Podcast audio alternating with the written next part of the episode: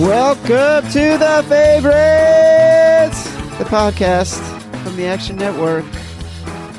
I am Chad Millman. I am your host. We have a massive, massive show today because it is PGA Championship Week out at Bethpage in Long Island. Uh, and of course, we have the best golf writer of his generation working at the Action Network. That is Jason Sobel. He is going to come on later in the show.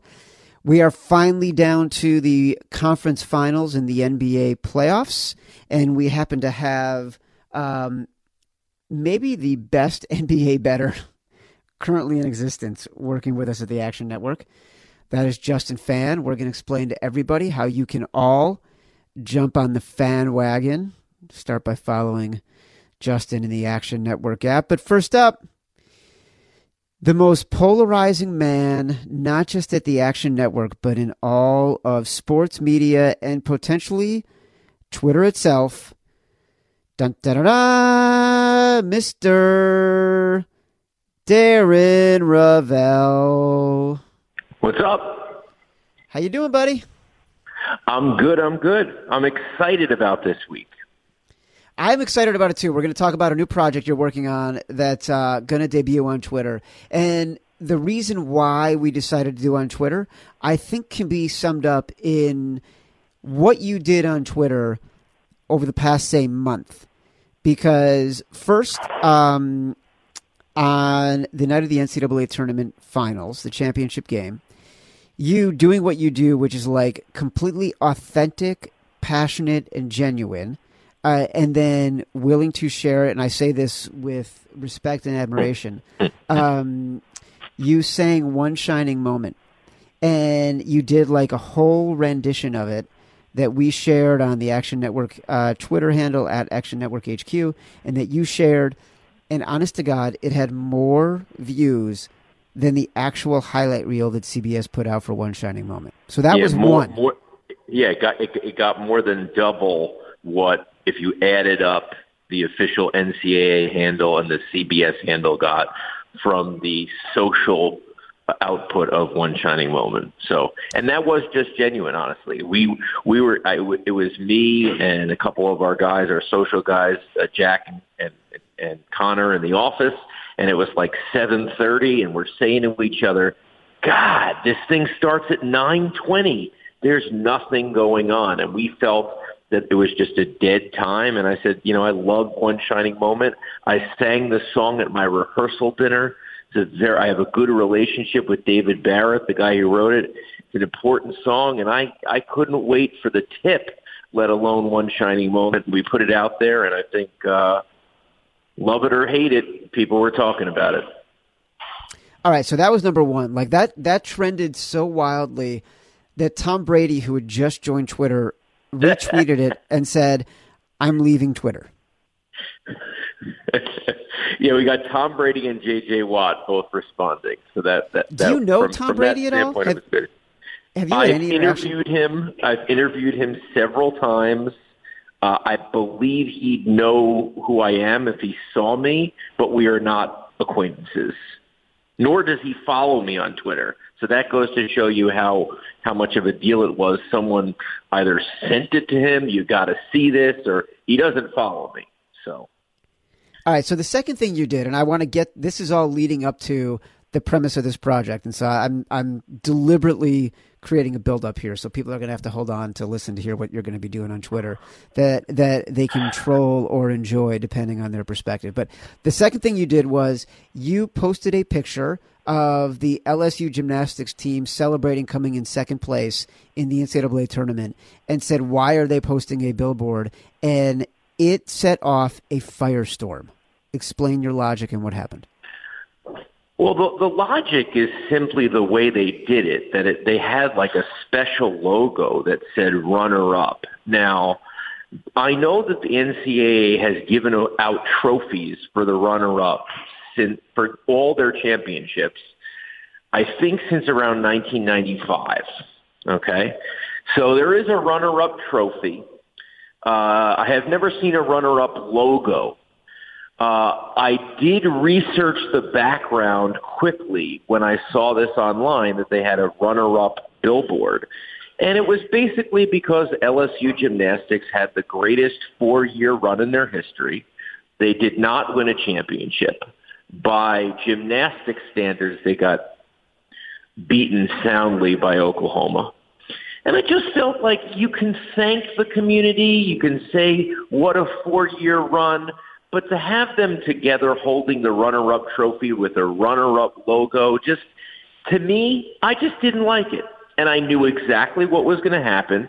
It's because it's me, but it's also because Twitter, by its nature, is out of context, right? Like, I wasn't going to explain the whole thing. All I was going to say is, I don't agree with how they put it out. And people went nuts and the gymnastic team went nuts and it became about me and how I'm a horrible person and whatever but but but I was trending nationally for 5 hours only to be topped only to be topped by when you ran the 40-yard dash before the NFL draft and the comments were both hilarious and mean and some of them were just you know kind of neutral to supportive. Mm. Talk us through this, Darren. So Nike gave an opportunity for a couple of journalists to run the 40-yard dash. It was actually a 20-yard dash, which they then had some formula because you started twice as to what would be a 40-yard dash. It was in their headquarters in New York, so they didn't have 40 yards to run straight. They gave some journalists the opportunity. This was on the day of the the NFL draft. Um, and there were several things that I knew going in that were would not make it ideal for me. Uh, one, they wanted us to wear the, their new cleats, which I'm just not a natural in cleats. I'd rather wear running shoes. Two, it was on like some sod type surface, you know, that was kind of slippery. And three, I was running a half marathon two weeks later, and I really didn't feel like tearing my ACL. So there was a lot of tentativeness. These are not excuses. I am not. I'm not saying this is why I ran it. I ran a 6.99, which is you know slower than Rich Eisen's and the one that. But people really were making fun of my form, how I didn't lift my feet up and all this, and it's all good to me because I, I, I don't pride myself on speed. I pride myself on actually running long distance. But people had a lot of fun at, at my expense, and I read it with glee. And as long as you know you're talking about me and you can love me or hate me, I'm fine with it. But it managed to generate. You would think someone just running a 40 that there wouldn't be these type of feelings that would be evoked, but I, I, I guess uh, it brought out the best and worst in people. All right. So for again, you were trending on Twitter for that, and yeah. so look, you know how to pick at people on Twitter. You know how to move the conversation on Twitter. Uh, we all came up with an idea for a new project that you're going to launch on Twitter. Today is Monday. You're going to launch it today. People can engage with it the entire week. Um, tell us what you're going to do. So basically, a lot of a lot of the time when I first started on Twitter, Twitter did not have any polling um, device, and so I said vote A for yes and B for no, and then I had someone count it up.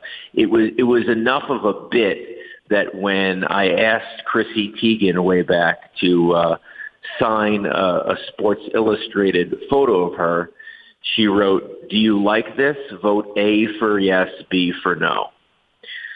Um, and I still have that, but that so it became that much of a That's thing funny. that I was That's doing funny. that a lot. So um, we, you know, polling. I've done a lot of polling, probably more than anyone else on Twitter. And I've, you know, there are certain topics that just seem to hit, whether it's relevant in the moment or whether it's a standard thing that people just feel passionate about, whether it's the In-N-Out versus Shake Shack Five Guys debate, which always goes nuts. You know, Twitter is very much a kind of in the moment and what do you think of this and leading to the word the, the the phrase that has another thing that people make fun of me, the water cooler. uh, people talking at the water cooler over. So we've decided to uh, to to do this bit on Twitter. It's starting today. It's called Ranked, and essentially what it is is I will go out um, and say, okay, this is our topic. You tell me what your favorites are in this topic, and then we will the next day uh, put out a poll of the four most popular um, and then over a 48 hour time frame, you will choose which one is your favorite. So the Twitterverse gets to decide. And then we make a, a show or a podcast or a, we'll have a conversation over that winner and talk to someone in the Twitter sphere or someone who knows something uh, about that topic um, and make it a whole big thing and and so it's like you it's like choose your own adventure, but it's it's crowdsourcing it, and um, I think it's a good idea, and I'm I'm really excited to do it. I'm excited about it too. You you engage people on Twitter better than anything, and so um, if you were to rank your 40 yard dash, your trolling of the LSU gymnastics team, and your singing of one shining moment, uh, how would you rank those in terms of your uh, Twitter influencer lifestyle, best to worst? Ah, oh, that's a good one. Um, I think the the one shining moment I would do one just because you know to me that's like I just wanted to have fun and blast it out and I didn't care what people thought but I knew how people would think. I knew that people would go crazy over it. Um, so I felt like I liked how I knew that there was kind of this gap, and we filled the gap with content that people would like. Um, two, I would say the LSU gymnastics thing because it's a little bit different.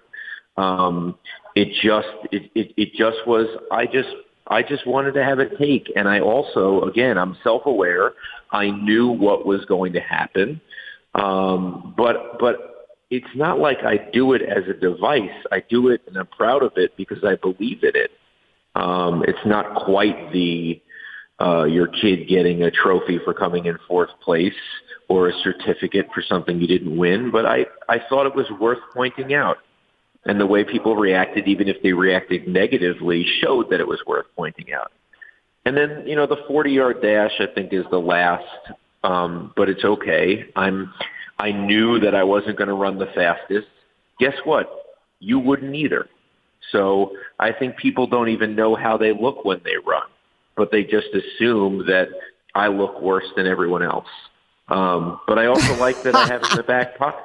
I also like that I have in my back pocket that hey, two weeks later I ran a I ran a half marathon where only one of my miles was over ten minutes. Um, so like you could call me the worst athlete in the world, but I'm I'm not.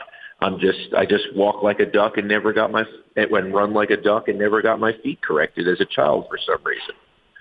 Um, you are right that like we all look worse in video than we think. You know, there were a couple of years where you know, growing up, I was playing basketball with my friends every single day, and we're like, let's videotape this. So we set up a camera, we videotaped it, then we watched it, and we were so much slower and worse than the way we thought we looked when we were actually in the middle of the game. So let me ask you my last question here. Yeah, yeah. Here's my yeah. last the, question. The only context, Here's my last question. Yeah, the go. All right, go ahead. Tell me your context. No, the only context people have are, are elite athletes who've practiced for a year. That they right. don't have video exactly. themselves running anything. Like I was deceptively slow. You'd think I'm like a little guy and I'm like relatively coordinated. So you'd think I'd be fast, and I was like, I was making moves that they might as well have been in slow motion. Um, all right, so now we've gone through this tell me what ranked is going to be about. What is the subject for ranked this week? It better be timely. It better own the conversation in Twitter because that's all that matters. You need to be a facilitator. You need to be like the Damian Lillard of Twitter this week with ranked. So it has to be. It would either be two things. It would. It would. It would either be uh, the worst companies that went public because of Uber. Jesus. But I think the one that's going to take over more is going to be what's the best show of all time, the best series, because we have the Game of Thrones finale coming up. Um, and admittedly, I think you know, I mean, my my favorite series is probably I'm I'm going to say it. I'm going to say it.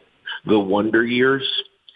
Um, and and people can again make fun of me for saying, well, wait, after you're 14, nothing else happened.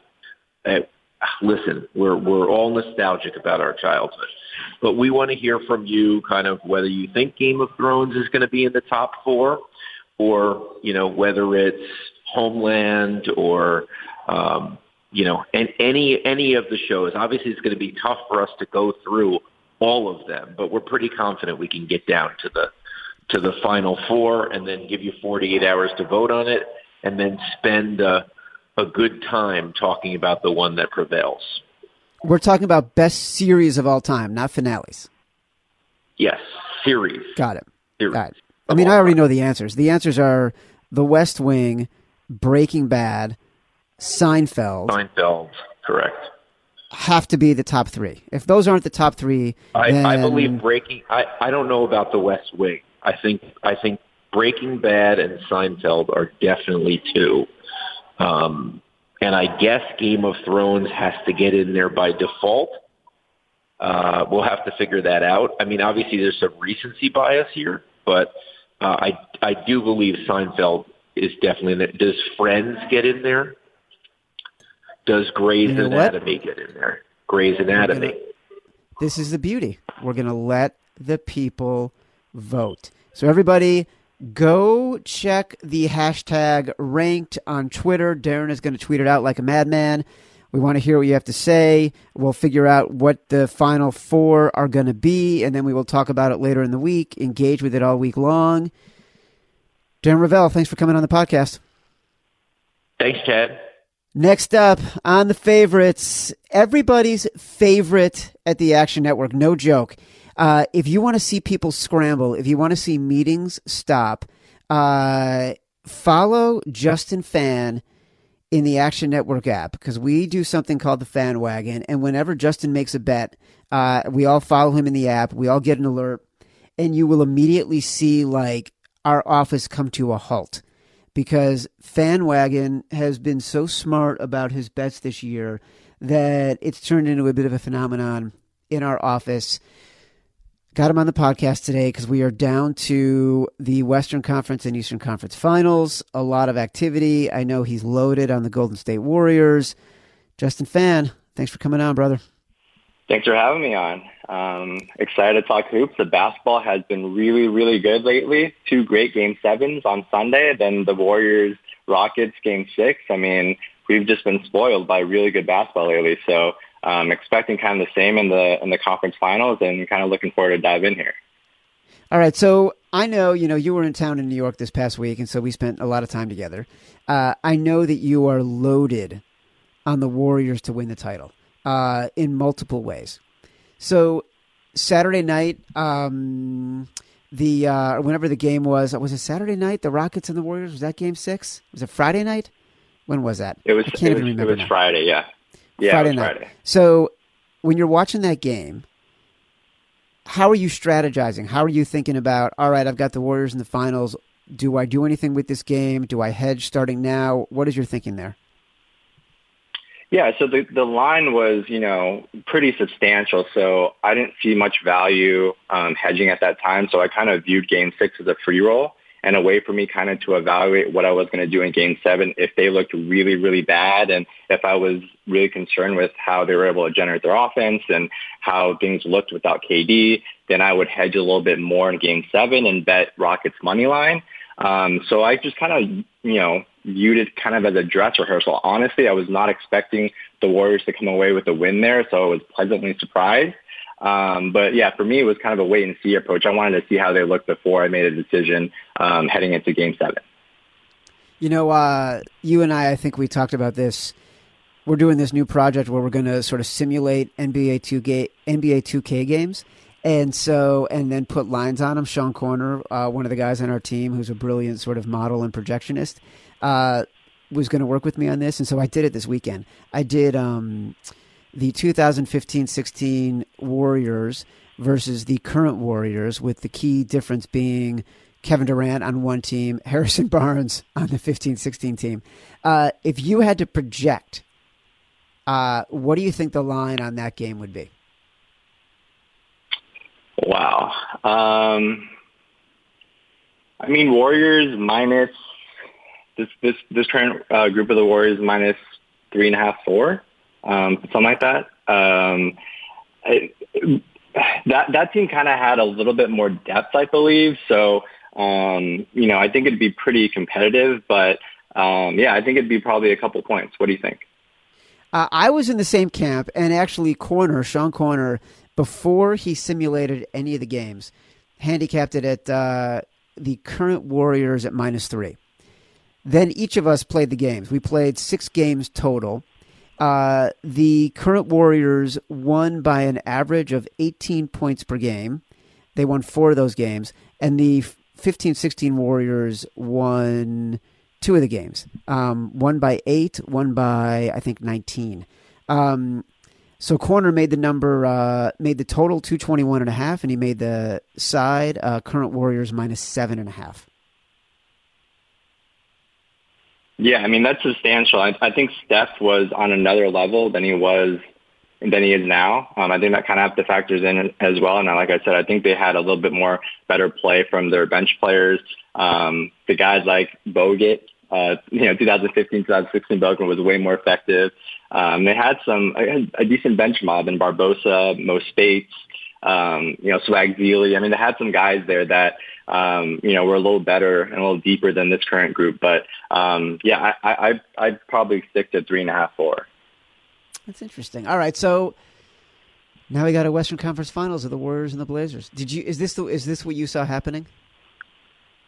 I thought Denver would win um, Game Seven. I mean, I thought they'd hold home court. I bet the the Blazers second half, um, thinking they'd be able to you know start hitting a little bit, you know, a couple more shots. Um, Dame would you know not get not stay ice cold from three, but um, yeah, I definitely didn't expect this, and you know I'm really excited for this this uh, this matchup here. You know, you got Steph and Klay versus Dame and CJ. You know, you got Steph versus brother Seth. Dame's from Oakland, so um, this is going to be really fun, and, and you know, excited to see uh, how this one plays out. So, what's your prediction? How do you see it playing out? How do you play a, a, a finals like this? I mean, I have Warriors in five right now, and I think um, you know you kind of look at how you know the Warriors are going to defend Dame and CJ. I don't really have much concern there, given they just came off a series where they had to you know keep Harden and, and CP3 in check. Um, they've had good success in the regular season defending those guys. Klay's defended Dame, held him to 37% shooting. Steph defended CJ McCollum, held him to 27% shooting. And I think the difference in this series between these two teams, you have these dynamic backcourts. The difference is going to be Draymond. Um, you know, we all know Draymond's defensive value. Um, the difference in this series between the two teams is going to be um, the Blazers don't got, don't have a guy like that on offense. And um, we saw Game Six, man. You run that Steph Draymond pick and roll. It's really, really hard to defend you're either going to leave Steph one on one or you're going to play four on three with Draymond leading, you know, the charge downhill. I mean, it's really, really tough. So um, the Blazers, I just don't see them having enough players around Dame and CJ to, to stick with the Warriors in this one. And, you know, Rodney Hood just had a knee injury in game seven. That's going to be really big because he was basically the series MVP for them. You know, he was really, really important for them. So, um, yeah, I, I, I have a hard time seeing, um, you know, Enes Kanter surviving the series, defending the pick and roll with Steph Curry. Um, you know, they have two starters in Al-Farouq Aminu, Mo Harkless, who have been basically unplayable. And they won game seven basically on a massive outlier game from Evan Turner. So um, it's been a great series, great story for the Blazers so far. Um, you know, you, they've had deal with the death of Paul Allen, Jonathan Yim, um, the the injury to Jusuf Nurkic. I mean, this has been a really easy team to root for, but I just don't see them having you know enough enough talent here to really hang with the Warriors. And you have Kevin Durant kind of looming. I mean, he, I think you know he probably returns at Game Three or Game Four, and that you know that's kind of a card in the back pocket that the Warriors can play here if they really have to. what do you think of when you hear people say the Warriors are a better team without Kevin Durant? I think it's true to an extent. They play a much better offensive brand of basketball. They're stylistically, they're harder to defend. Like I said, that Steph Draymond pick and roll is really, really tough. You're either choosing not to double Steph and kind of leaving your defender on island, or you're going, you know, you're, you're giving Draymond the ball downhill. He's playing four on three. He can find Klay um, on the, you know, behind the perimeter or, you know, throw an alley oop to Andre Iguodala or Kevin Looney. Like it's really, really tough to defend the Warriors um, when they kind of play that brand of basketball. And it's kind of pick your poison with KD. You know, you have to defend him, you know, one on one in isolation. I think, you know, the ideal, um, you know, blend here is kind of blend those two together, you know, kind of blend a little bit more pick and roll, a little bit more team basketball with KD. And, you know, I think that's kind of the aspect that they're kind of missing when, you know, they play KD. A lot of times the offense gets bogged down. They'll have to kind of rely on KD hitting, you know, tough contested isolation shots um, you know, with, you know, with him out, they've played a lot more of a team brand of basketball where, um, you know, it's a lot, it's a lot more kind of difficult to, you know, to defend. And, you know, so many guys are involved that, um, you know, um, and, and you kind of put the ball in Steph's hands and it's really tough, you know, to, to kind of defend that. All right, let's jump to the other one. Um, Bucks and Raptors. Wow. That game by Kawhi last night was insanity. And it sets up a really interesting matchup. And obviously, I'm talking about Kawhi's last second shot against the Sixers. Oftentimes in these series, I tend to bet on the team that has the best player. Because in a seven game series or in a multi game series like this, where you're seeing the same team every night, you get a pretty good read on their offense, you get a pretty good read on their defense. So you get an understanding on how to sort of get in the way. You even saw it like with the Blazers and uh, the Nuggets, like the way the Nuggets would step out on on Dame, sort of like three to four feet beyond the arc, and the transitions they made and the uh, adjustments they made. That allows for adjustments, but most of the best players, Giannis and Kawhi included, I feel like are kind of impervious to adjustments. Right? They can rise above adjustments almost literally. How do you handicap a series in which it is almost entirely about these two guys? Yeah, I mean, you said you generally bet bet on the best player. Who do you think the better player is in this series, Giannis or Kawhi? That's what I'm, I mean, they're number one, having number, a really hard time with. Yeah, they're number one, number two in player efficiency rating in the playoffs. I mean, they've been clearly the best two-way players um, in the playoffs so far. So, um, yeah, I mean, I'm really curious to see how how the, the Raptors are able to defend um, the Bucks here. I mean, uh, they're they're a team that can win, you know, with bigger small lineups.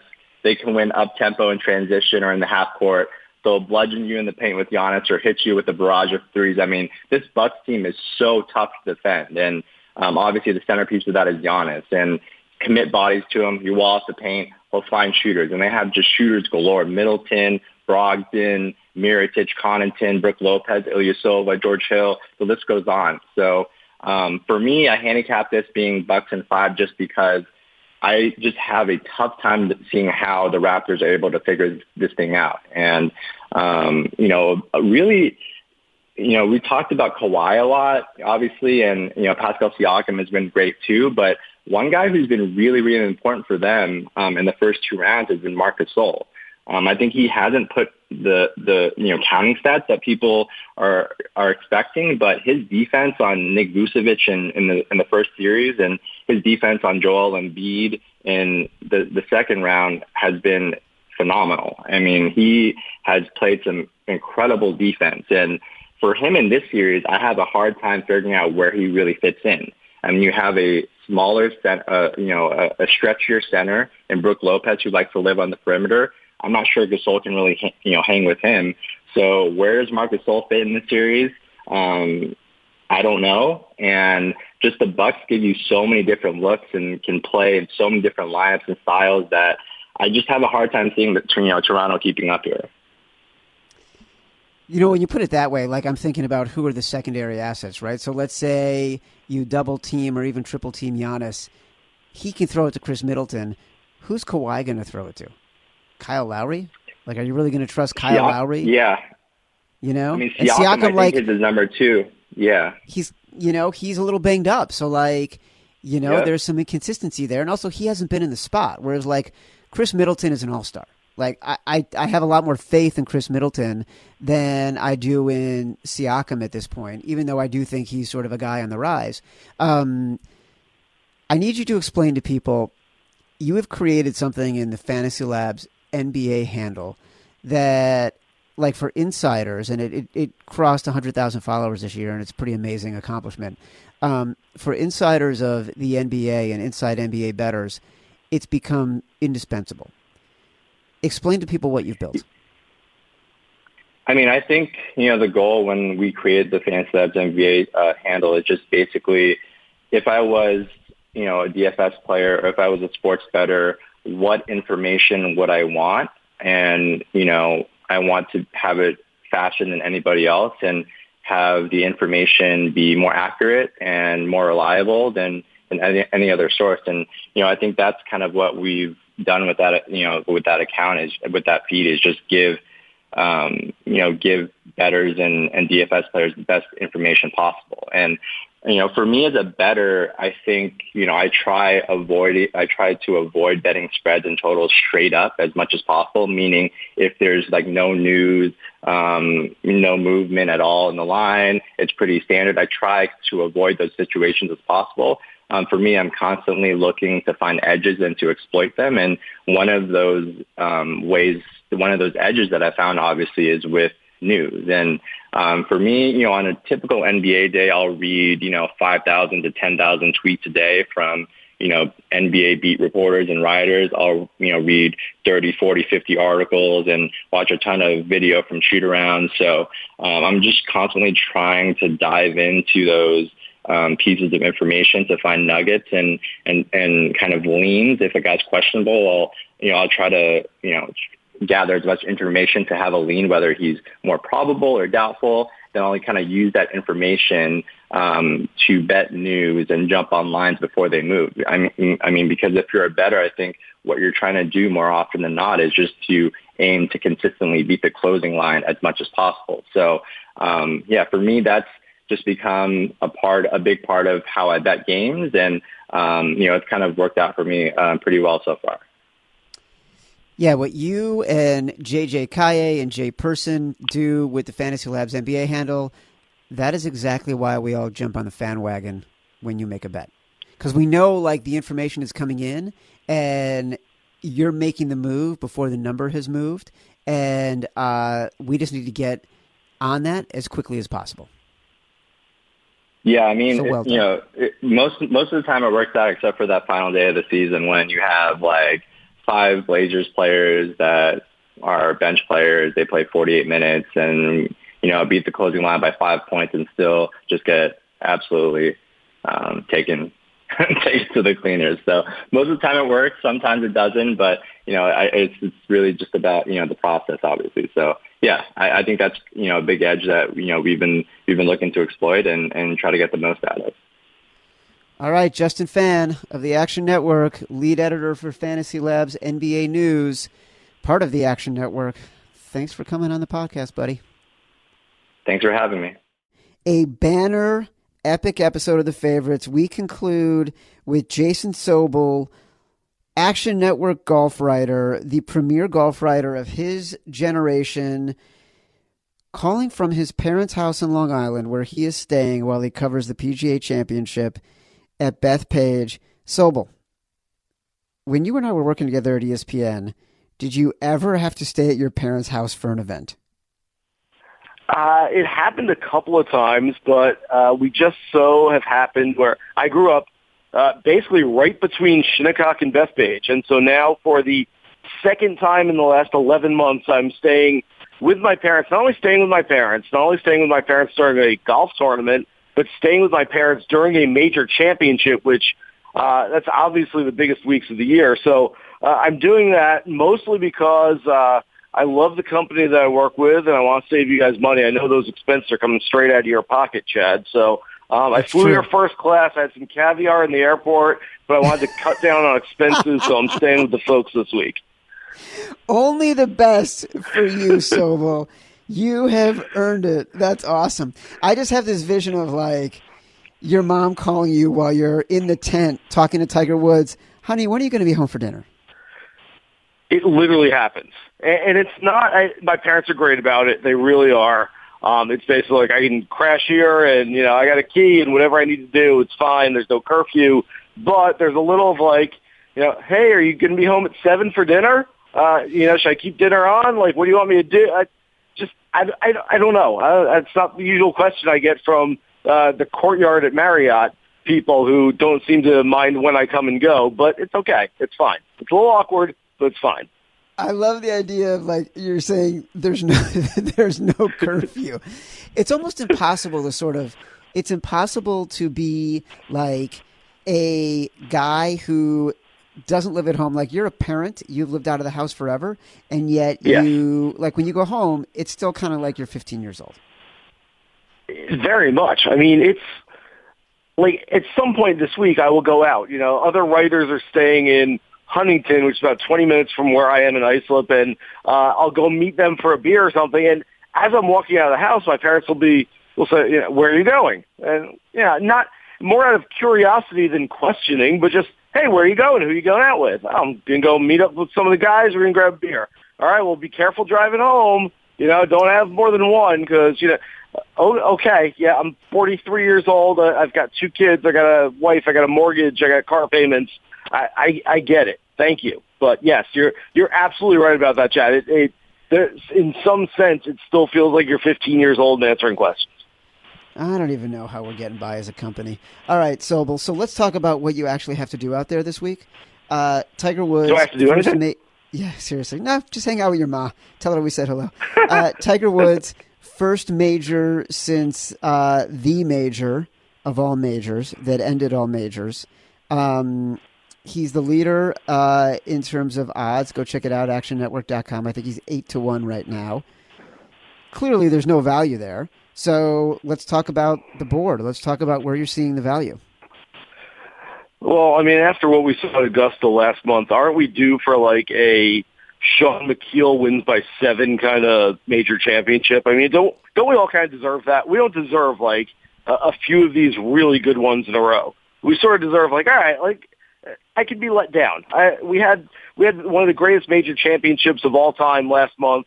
This one can be a letdown. That's you know we don't deserve nice things every single month, but um, it's great momentum first of all for the new golf schedule, which as you know uh, now has majors uh, every month from April through July, and uh, the coming off the momentum of uh, Tiger's win at the Masters last month and having all, as of right now, top 100 players uh, in the world who are in this field for the first time ever in a major and being in the biggest media market in the world in New York uh, here at Bethpage, it, it's going to be a big deal this week. I, I think it's going to play towards the big hitters. Um, Bethpage isn't necessarily, I mean, we always think of it sort of being fierce and being toothy and just sort of having a, just, uh, just a big ballpark. And it is, but 7,459 yards it's not the biggest that we've seen. It's not the longest golf course that we'll see uh, out of the major championships, but um, as Rickie Fowler explained to me a couple of weeks ago when I was at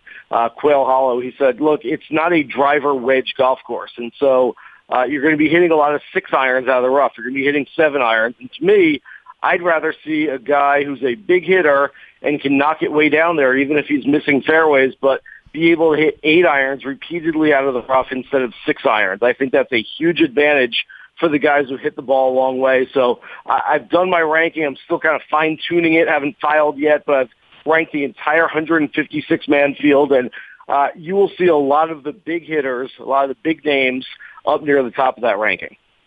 I love when you do those rankings. They are ma- a they're massive drivers for traffic and subscriptions, but they're also just like like so. that? I do like that. I'm mercenary that way, but they're also just like so detailed and interesting and like high utility with these great nuggets like you just added about Fowler. Sort of, it's not a driver and wedge golf course. Like that's just inside the rope stuff that that has made you you. Um, here is the bet that is going around in Slack right now at the Action Network, Mm-hmm. and the, one of the reasons I think people like him is because of what you just mentioned. Uh, Bubba Watson at sixty to one right now. Yes. Big hitter off the Yeah. tee. Why are we talking about Bubba Watson at sixty to one as one of our group bets? All right. Well, I've got a couple of different reasons why I, I really like Bubba this week, and one big one why I don't. And so, and I've, I've been wrestling with Bubba. I think on my list right now, I've got him number six or seven going into the week. And like I said, I'm still fine tuning it a little bit. I'm holding off on filing for a few more hours because I kind of want to weigh a few things and look at a few more things. And uh, but Bubba's up there. Um, I, I like him. Obviously, the obvious reason he hits the ball a long way off the tee. Uh, we all know that. Secondly, he loves courses where he can have sight lines.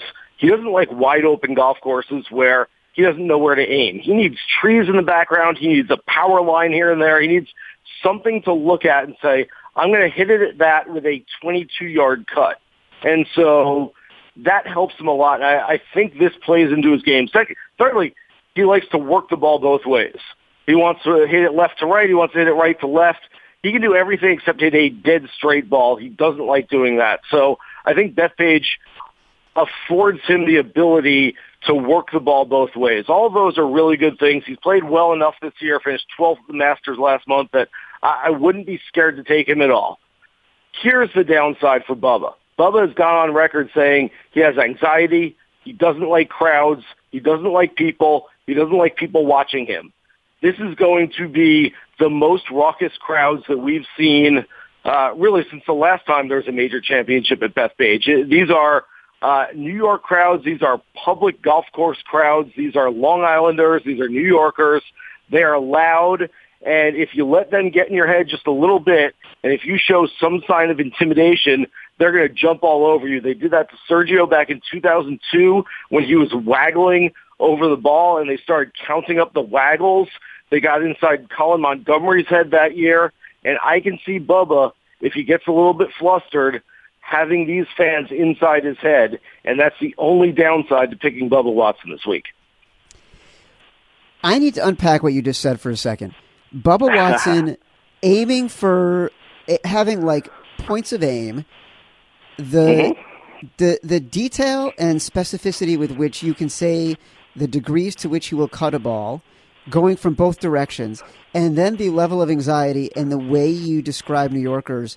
That might be the greatest 60 seconds of golf analysis about the PGA Championship I've ever heard. Well, thank you. The week is early, though. We can get better than that. But no, it's true. I mean, it, look, everything points to Bubba Watson having a nice week.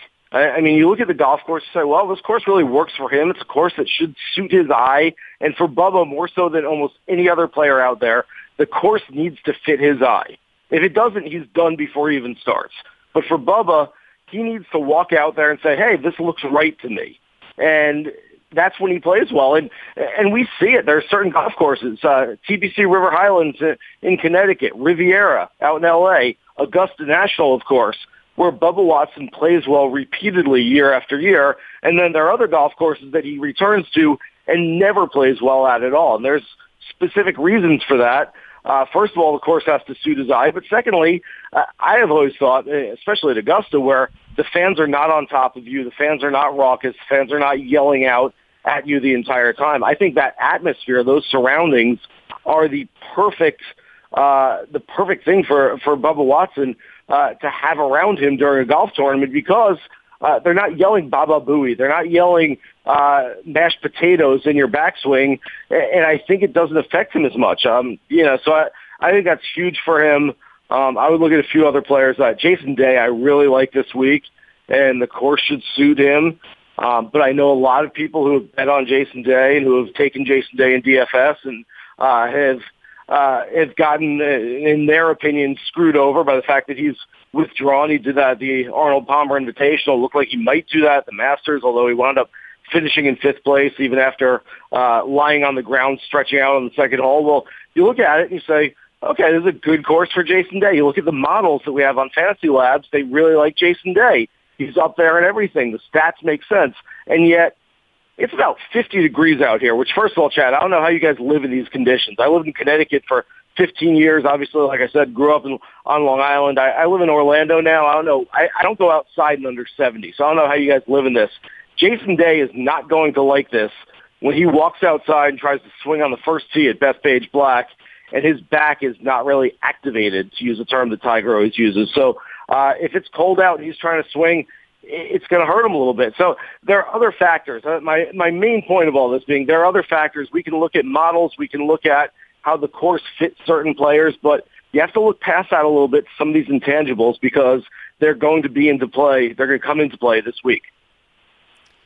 Jason Sobel, golf writer for the Action Network. Really, golf everything for the Action Network. You're like a golf extraordinaire.